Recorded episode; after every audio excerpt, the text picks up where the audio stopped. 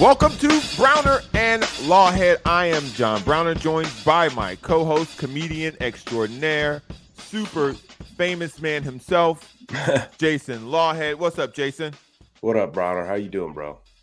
I'm rocking and rolling here on the Mighty 1090, ESPN, ESPN Mighty 1090. If you're driving in your car, if you're hearing our voices via your earphones on a podcast, you are doing it through the iTunes podcast store. And if you're seeing our lovely faces and our familiar backgrounds, it is because you're on YouTube checking out the show as well. And I would say to everyone, like, share, and subscribe. The show is doing great number wise. We're getting the same amount of audience, so we're trying to grow the thing. Uh, there's merch now, not for us, but there's there's Brown Facts merch on the Kaplan and Crew website. So go get some of that. We'll figure out a way to get some Brown and Lawhead hats, shirts, or we'll get some stuff. Whatever. Yeah, we're coming we, around on the one year anniversary, which is like kind of cool, man. I mean, it's insane. Uh, you know, it's insane how like we were talking yesterday about how time flies, and then I literally had that conversation with my wife last night too, and we were like, I was like, dude, me and Browner were talking about like how it's like May 9th already. It's the 10th today, but um yeah and then so uh i was thinking about that i'm like wow man you know the start of the football season is uh when you and i got together so I think coming around on a year will be some will be like a good we'll put out some like one year anniversary established 2021 um uh, logo stuff brown and Since law brown and law had established 2021 that'll be yeah. funny. Uh on the show today we've got the warriors going old school in a win last night against the memphis grizzlies Tom Brady apparently is worth 300 plus million dollars outside of football. The Padres couldn't hit the water if they fell out of a boat. iPod, the the Apple iPod has a tragic, tragic turn of events. We'll get try to get to that at some point. But I want to start with something else. I want to start in Ohio. Always in Ohio these days. Ohio's like the Florida of the North now. It's the northern Florida. It's North Florida at this point. It is. Uh, a family by the name of the Crawfords, parented by Ben and Cami, it looks to be spelled, ran a 26 mile marathon over the weekend. Only to have Child Protective Services called to their home because you know who else ran the 26.2 miles with them? Their 20 year old their 18 year old and their six year old. And they didn't call the Child Protective Services for the first two, they called it for the last one. Because these adult people almost tried to kill their kid for clout. Because you know they got a YouTube page. This is Child Protective Services had to step in because they had a six year old run 26.2 miles for what? To post it on the damn internet. This is child abuse. Okay, this is child abuse for clout. This is clout chasing at the expense of the body of your six year old. Jason, at the age of six, how far could you run? Hypothetically. Uh, you know, is yeah, you ran as for like like you six years old, you run for like a a, a like a, a extended little run out for as long as you can. You get tired, you put your hands on your knees, you stop. It's like these little like 45 second bursts. That's how a six year old runs. At the age of six, I ran to the ice cream truck. Okay. Yeah, right. At the age of six, I would run to the corner to see where the police were going because I right. like the lights and sirens. Remember, like that, you would be like, "Hey, if you played on the baseball team, like, okay, run out, take the field." If you had to run to right field, by the time you got to right field, you're like, dead, and then you stop, and you're like, "Whew, whew." Right, like that's what it was like running like a six year old. You're right. You ran to something, and then you were like tired from it. You ran to things like At six, you run to the refrigerator. Right. At six, you run during tag. At six, you don't run a 26 mile marathon.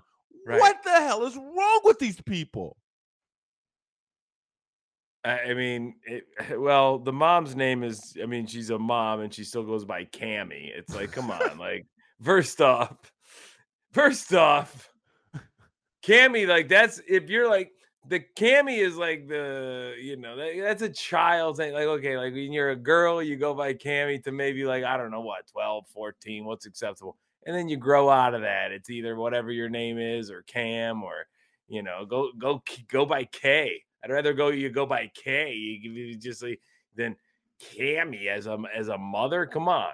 By the Uh, time, that's a red flag. That's a red flag right there. by the And, uh, time you're a functioning mother, your name is whatever is on your driver's license.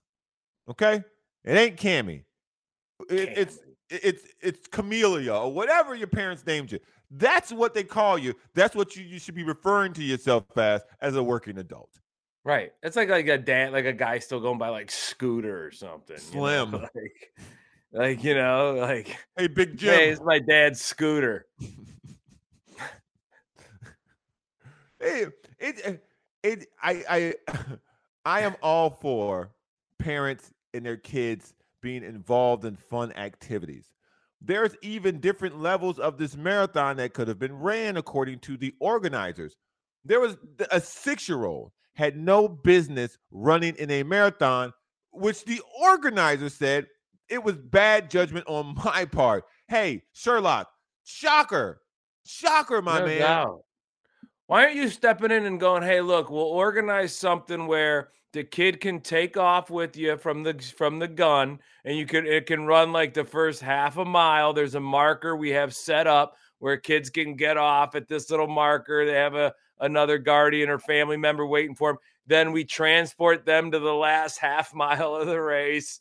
We keep up to you when you get to the last half mile of the race. This way, the kid can have fun. You can enjoy it, not be psycho nutbags, and you can still have content for your YouTube page. You, I mean, what is going on? This is, Oh. but this is what it is. We talked about this the other day. It's this, uh, you Oh know, this, you know, um, unearned fame, fame on no merit. I mean, uh, yes, it's impressive you can run a marathon. Great. Run a YouTube page for that. Great. Build your following, but don't literally, literally put your kids in a sweatshop labor For views. situation, likes. some type of like human rights violation within your own mm. family just for the clicks, man. there are marathon runners chiming in going, This is bad. You should not be doing this. And they are professionals. Yes. The, the idea that people put their kids at risk for clout that they can't get on their own is just utterly embarrassing. It's just purely embarrassing. And these people were on uh, uh, Good Morning America, I think it was. This story has been in USA Today. I saw the story on Yahoo Sports. It it it just it it just it doesn't justify.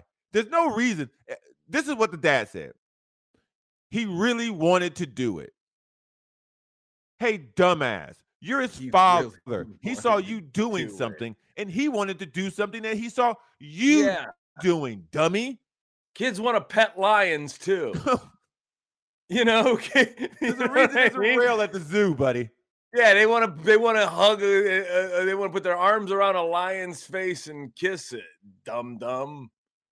You know, Eh, This, you, you wonder why kids are damaged. Kids want to start a you know, a, a, bonfire in the backyard. kids want to play with matches.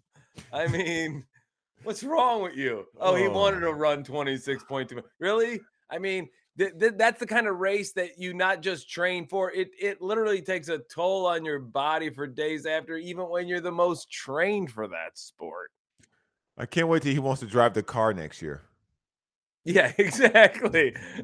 It's like, You Dad, know, can I I you? mean, Dad, I really, really want to take you to work, Dad. I really want to drive you to work. I want to drop you right. I mean, he just he wanted to see what street racing was like. You know, I mean, all the other kids in the neighborhood are doing it. Sure, they're older, but right? Sure, they got a license, but what's a license? they got What's a license? mean, you know, he wanted to go unicycling on a on a mountain, On a busy So, highway. You know, we put him up on a unicycle on a mountain. Man, I, listen. As far as Hey, my six-year-old wanted to walk over hot coals because uh, you He know, saw me do he, it. He found out we were part Indian on um, 23 and Me. Once he found out that we were one two hundredth Bangladeshian, he was like, "Hey, listen, maybe I can charm a snake out of a, a wicker basket." No, you're six. You're not. You're, You're not six. doing that. go go play with something.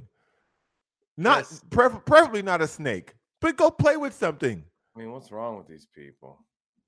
I I'm also asking the question of what's wrong with the people at Fox, not Fox News, because that's a completely different Well, a different yeah, question. What's wrong with the the people at Fox in general giving Tom Brady, and I quote, a 10 year, $375 million deal. Tom Brady hasn't made that much money in 20 years playing football. It when you heard this, Jason, did you go for what? Or were you just like, that sounds that that sounds doable? No, I was for I was sitting here going, first off, even if it was much less, even if it was under market value, even if you didn't even know, even if it was undisclosed, even if you were like money wasn't even the the issue, we're just announcing that Tom Brady's going to go in and be a Fox commentator. I would sit there and go, I think if you could do anything, if you could point to anything that Tom Brady hasn't been great at in his career, it's being a, a personality. I think if there's anything that Tom Brady has lacked at at that ultra high level of that kind of success, we see his output and his uh, durability. We see with the way he's been able to, you know, become a you know businessman, investor, and and, and those kind of things off the field. We've seen what he can do with you know his diet, his body, all of those things. You know his work ethic, the ability to to you know um, you know, eh, eh, transpose himself as in greatness in in some other sports. You know things that he's always competitive in in that Jordan thing. But I think the one thing that has been tried and true and constant to Tom Brady is that he's just a pretty boring guy. He doesn't have a, a great timely sense of humor. It's you know he speaks up now and again, and it's always kind of like, oh yeah, you know, speak less, play I s- more. when I just don't this- see how like he's kind of you know um he- it falls into that like appeal. For me it's not like oh my god. I mean one of the wor- one of the last things i'd want to see tom brady do is probably carry a broadcast or at least be on the tandem that does carry the broadcast. Uh is he going to sit with buck who's he going to sit with i mean um, Kevin one- Burkhardt. yeah, I mean, I, I don't know. I mean, you know, the one thing about Romo, sure, he's not near the quarterback that uh, Brady is, but I, I feel like he he he has a uh, persona that just at least delivers the kind of you know personality and persona and you know kind of commentary and I- just never have gotten that from Brady. You know, I from don't- pressers, from interviews, from anything he's ever you know really gone out and done in the public eye. It's never been like with a great delivery of you know comfortability, in my opinion. here's the deal with me in this entire thing that if Fox has this type of money to pay Tom Brady, I never want to hear about them doing layoffs ever again. If Fox has $375 million to pay someone who they're not even sure is good at the job, that sounds like dumb money to me. All these broadcasters are paying all these people all this this insane amount of money. It's crazy. I'm watching the game. I've never. There's probably Howard Cosell. I, in my life, in my lifetime, because I, I didn't have the pleasure of hearing Howard Cosell be the voice of sports for such a long period of time. But I do remember Marv Albert. Yes, and it counts. Like I remember Bob Costas. I remember these people being Kevin Harlan. I remember Craig Sager. People in my in my viewing sports optics, Ahmad Rashad. I remember them. Tom Brady's not going to make that list for kids who who will be at this point 40 40 years from now. I don't I I look at this deal and I'm puzzled. Because the only time Michael Jordan stopped being cool is when he sucked at baseball.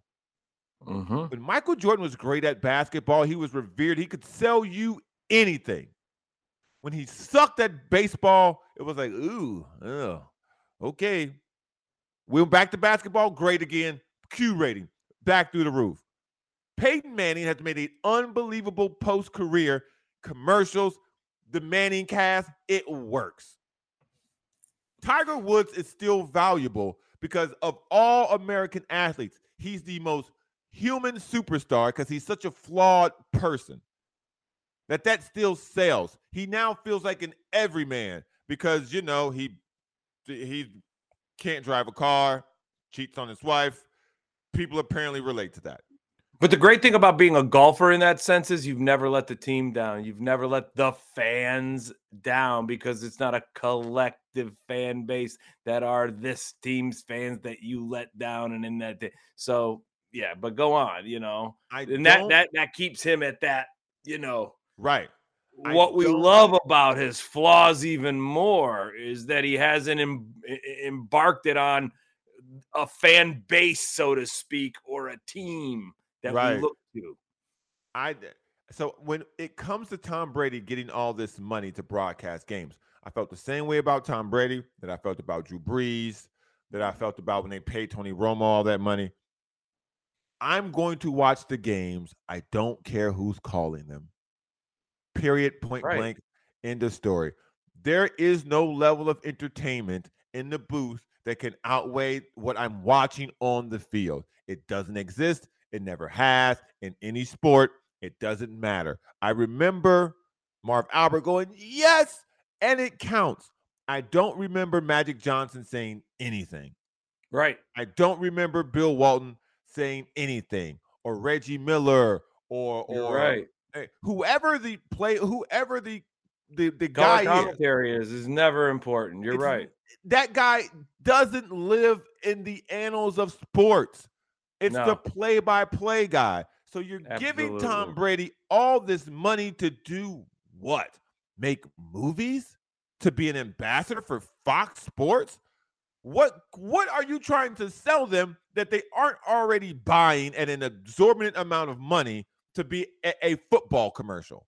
Like it football sells itself. It's the highest watched program in America by far. Not nothing's close. So you don't need more help.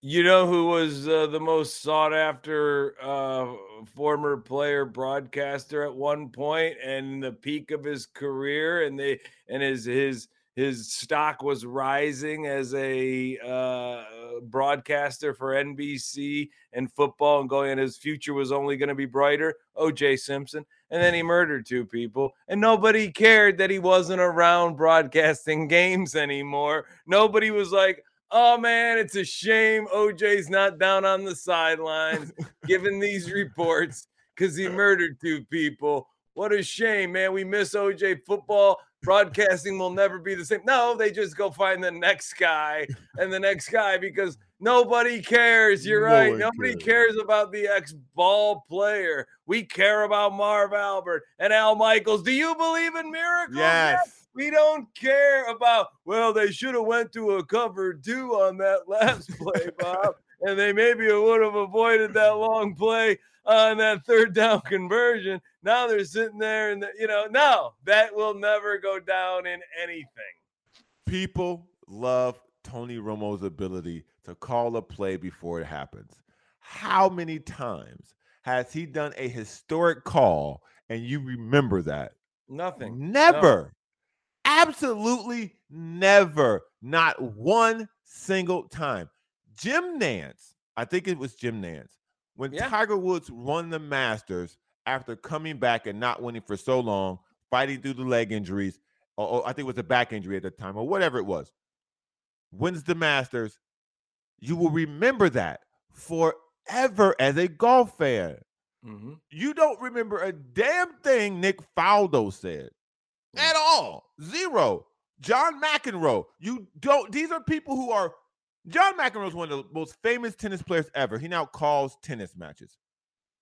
Tell me a tell me a moment where John McEnroe was calling the game, a match, and you went, Whew, I'll never forget when John McEnroe was there when he said this when so when, when Djokovic did this. He doesn't exist. Yeah. It doesn't I will exist. say this though. I do remember when John McEnroe 30 seconds. did say Serena is not just the greatest female tennis player ever. She may just be the greatest tennis player ever. And I was like, oh, that was pretty cool that John McEnroe said that. And that was a But very that, true that wasn't during a match, though. I think that was just during an like interview. an interview. yes, yes. I, he was doing like uh you before the U.S. Open. They have this panel, and they're talking Yeah. about how great she is, and he said that. So look, man, we got a lot left on the show. We got a long way. We got we got a bunch of more topics to get to. A lot more fun topics. Brown and Lawhead right here on the Mighty 1090 ESPN.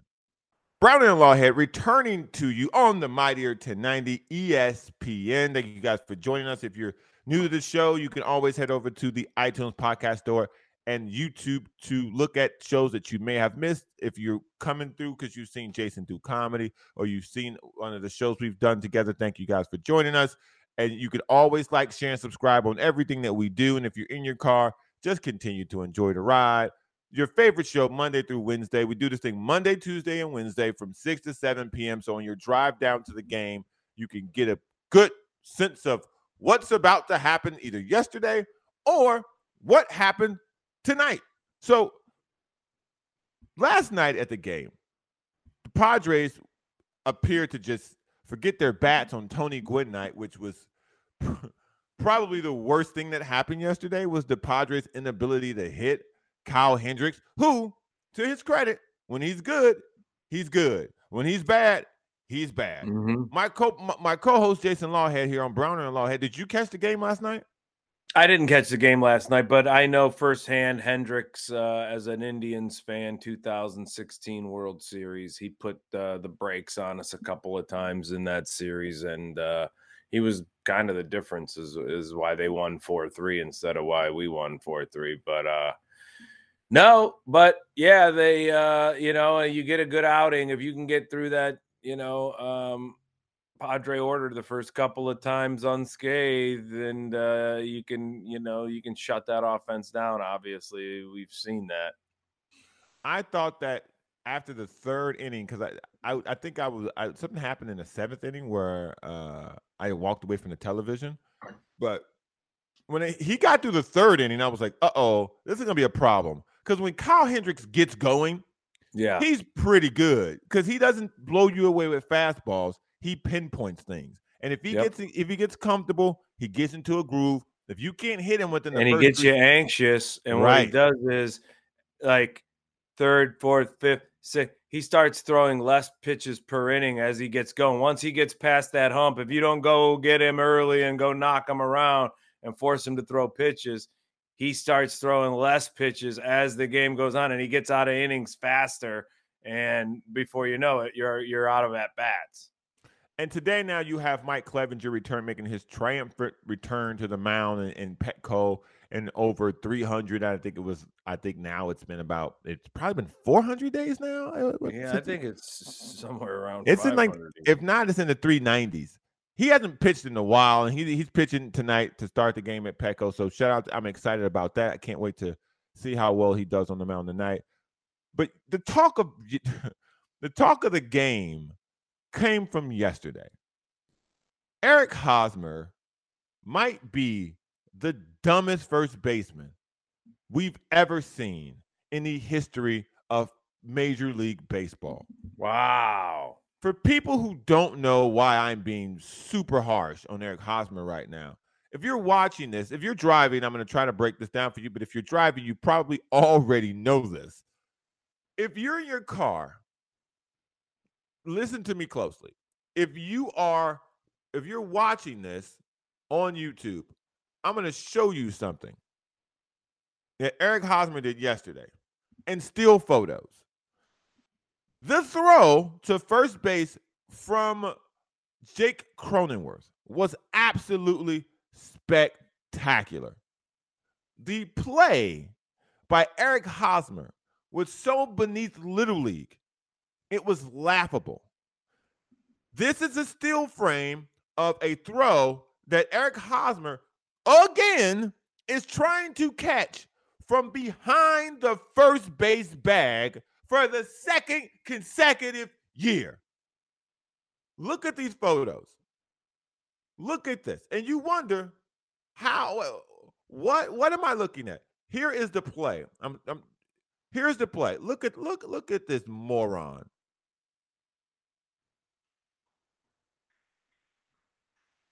Why? Why?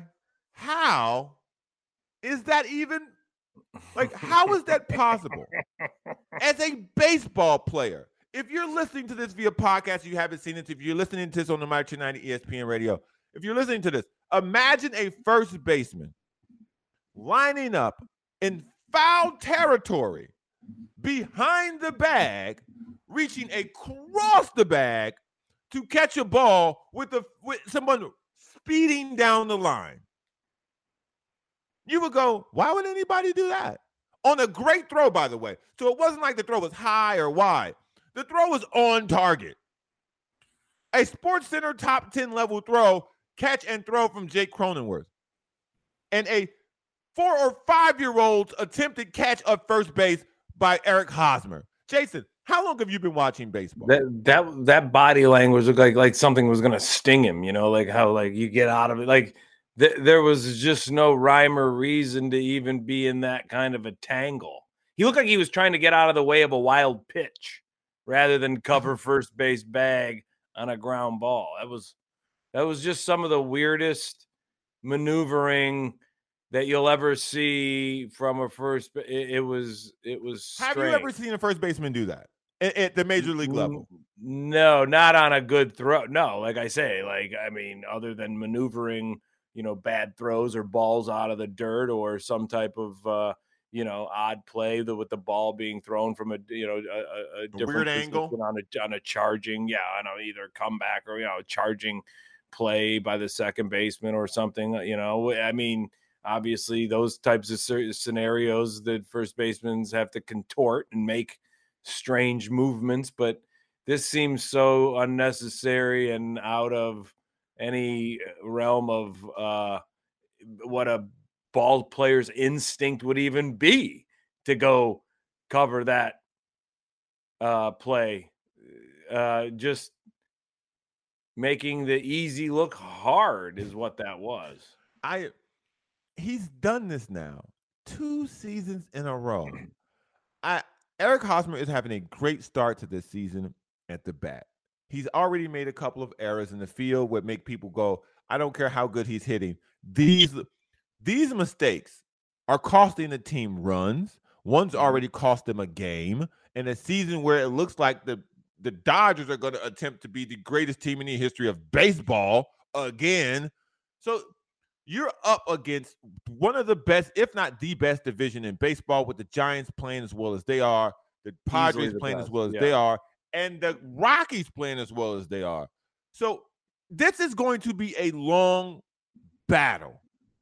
If Eric Hosmer is going to play first base so mindlessly, he could DH.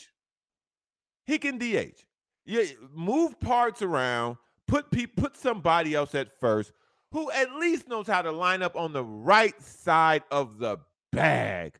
I again, I'm I like Eric Hosmer. I like his production. I think he's a dick as a person for the way he acted last year in the in the clubhouse.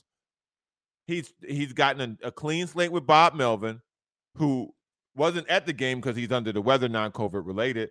Who I'm pretty sure vomited when he saw Eric, Eric Hosmer do that. Oh, but, oh God, that's gotta for a guy like Melvin that you know likes to likes to have things buttoned up and you know plays analytics and why plays the kind of ball where you know this is why you don't make errors and this is why you take the walk and this is why you you know bunt here or there.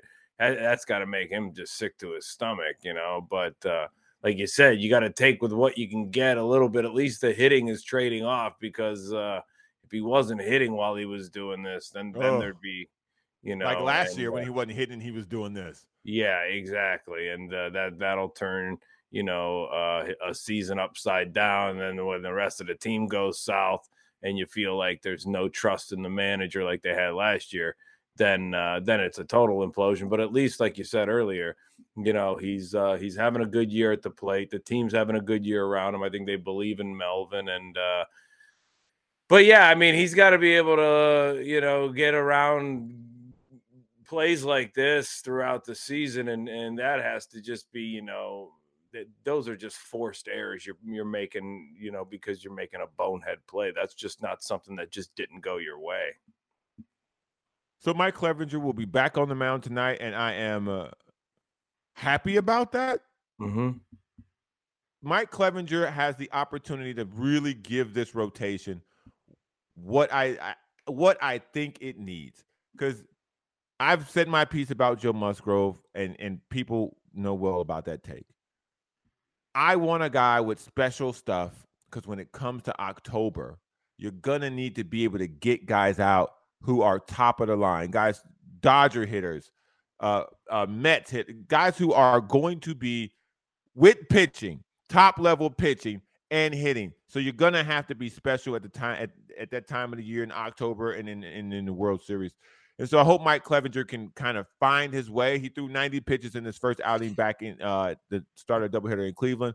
Hopefully he can get around six to seven innings today, and and we'll see where it goes from there. But I, I I'm hoping to see a great outing from him. Yeah, I mean, they absolutely need it. If the Padres could just get about eighty percent of the Cleveland Clevinger, the the meaning Yes. the, when when he played in Cleveland, just right now, if they could just get the eighty percent of the Cleveland Clevinger that he was there for the rest of this season, they'll get that. That's a lot of mileage and a lot of uh, hope going forward because of the injuries and the surgeries. He was really dominant, you know, with a high, you know, he wa- his his big problem in Cleveland was he, you know, he got into high pitch counts. He walked a few guys, but he would get out of so many jams. But he would get himself into high pitch counts even when he was healthy, and that would get him pulled in the sixth inning sometimes, even when he was cruising, because he'd get to that 110 pitch mark quick. Um, so if he can find a way to maybe pitch around that, keep that number down, and just be 80% of what he was in Cleveland for the time being, that'll be a win for the Padres on that staff because they desperately need. I mean, that's 80% of what he was doing in Cleveland is a lot more than a lot of Padres starters have been able to give this team over the last couple of years when it comes to innings.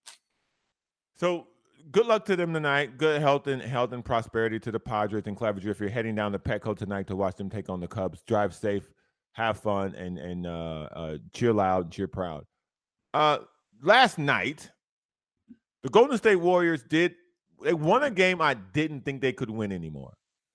They weren't. They they shot 24% from three. I think they had 40 points at halftime. Mm-hmm. This was good. This was a nasty Memphis uh, uh, uh, grindhouse level game. Ja Morant was out with the injury. Steve Kerr was out because of COVID. Mike Brown, aka Mr. Potato Head, was coaching the team and didn't know what to do. Eh. And it was literally will fight uh, uh, muscle memory from Steph Curry in the fourth quarter on offense, and Draymond Green, who I'm not a fan of, coming up huge on the defensive end, back to back plays against Jaren Jackson Jr. One with a stop, and then another block on the on, uh, on on the very next play to basically seal the win. And you had your two most important players come through in very important clutch moments for this team when it looked like Memphis was about to steal one on the road and even this thing up in San Francisco. Does that win, even for a team this decorated, does that mean a little bit more this time of the year for the Golden State Warriors?